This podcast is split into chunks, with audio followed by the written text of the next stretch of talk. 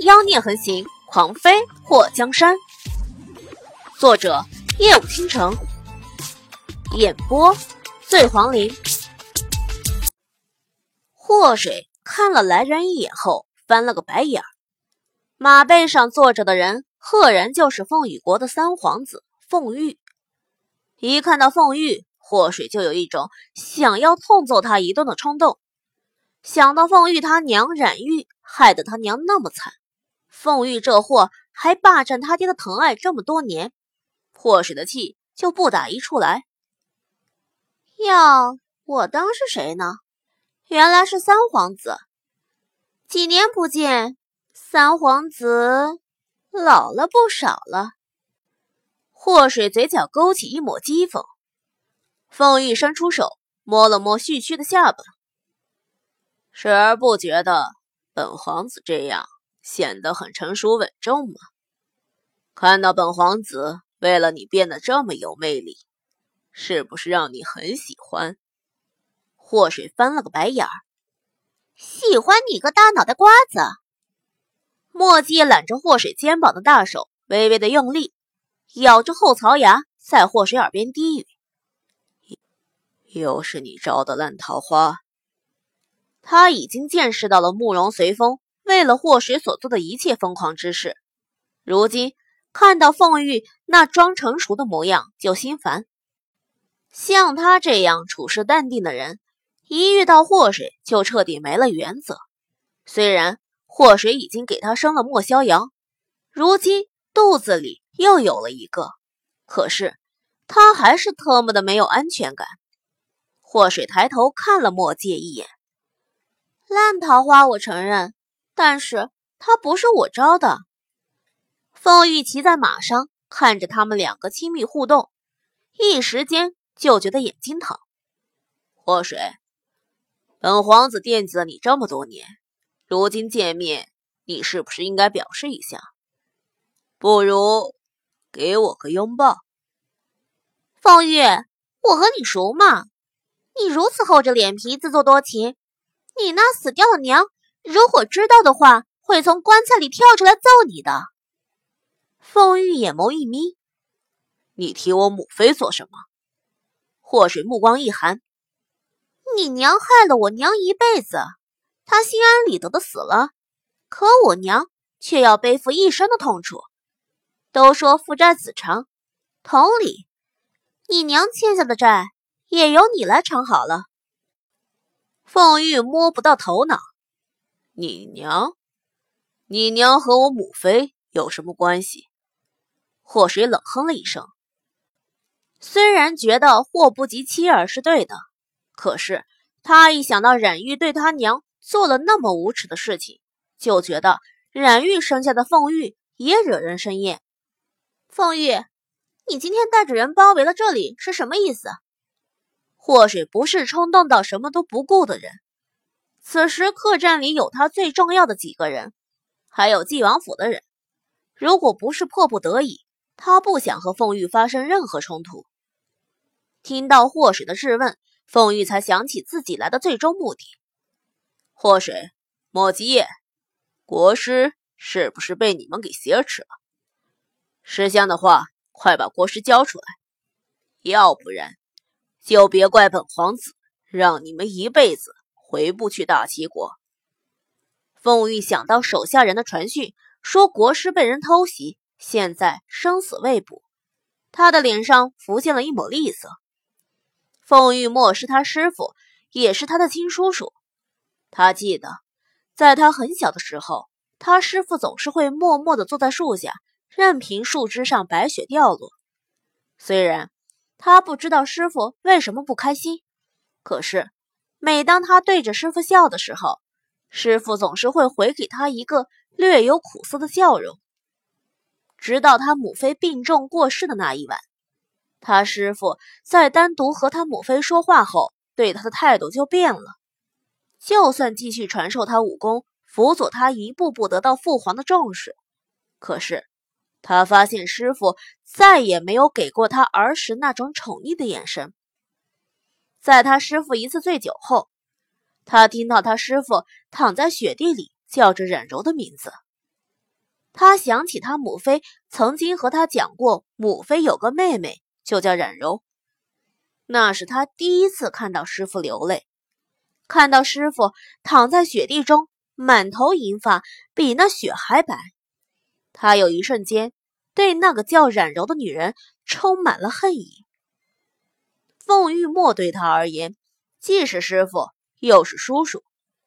不过，在他心目中，凤玉墨。早就是父亲一般的存在。至于祸水，他自从见过他，就对他有一种莫名其妙的好感，还觉得他特别熟悉。这几年，他无时无刻不在寻找他。如果不是太过重视，他不会恳求凤玉墨离开凤羽国，帮他带祸水回来。他父皇在得了一场重病后，身体已经大不如前。只要除掉凤玉墨，那么他继承皇位的几率会大大的减小。他早该想到，凤玉墨如今已经成了凤羽国所有皇子的眼中钉、肉中刺。一旦离开凤羽城，那么就会陷入危机当中。凤玉的表情一度变得非常难看，看向霍水的目光也一点点变冷。不管是谁，要是伤了他师傅，他绝对不会放过。祸水和莫继业在看到凤玉质问他们凤玉墨是不是被他们劫持的时候，全都露出一脸的讥讽。凤玉，我们劫持他干什么？你不是以为我们也对你们凤羽国的皇位感兴趣吧？开玩笑，我们大齐国。不比你们凤羽国好得多。大齐国的皇位，我说都不稀罕，谁稀罕你们凤羽国皇位？祸水嗤之以鼻。凤羽目光一沉，那就交出国师，要不然你们今天都别想离开。他挥手间，周围的那些穿着铠甲的兵举起了一排排的弓。墨迹把祸水拉到了身后。见机行事，请住凤玉。祸水点了点头，突然对着凤玉微微一笑：“凤三啊，我们没劫持你们国师，是国师大人他被人所伤，被我们救了。他如今正在客栈里养伤呢。师傅他受伤了。”凤玉眉头蹙起：“你们让开，本皇子现在要进去瞧瞧。”祸水和墨迹业目光交流了一下，微微侧身，让开客栈门口的位置。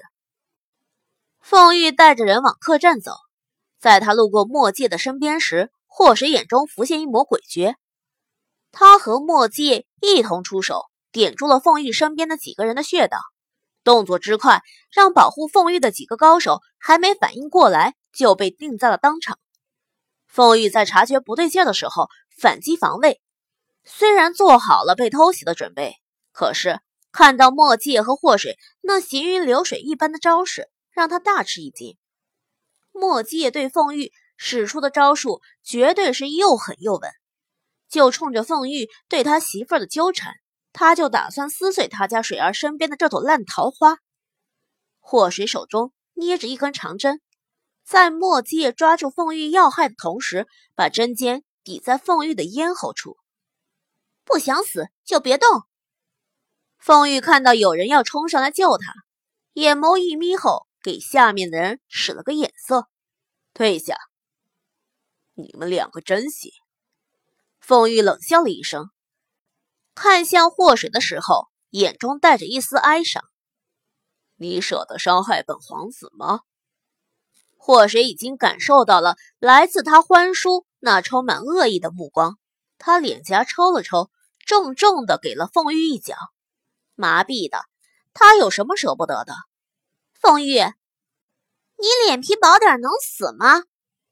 凤玉小腿骨差点被祸水给踢断，他脸上表情略有狰狞。祸水，你还真狠，这算轻的。祸水瞪了他一眼，说：“带进去。”墨迹封住了凤玉几处重要的穴道。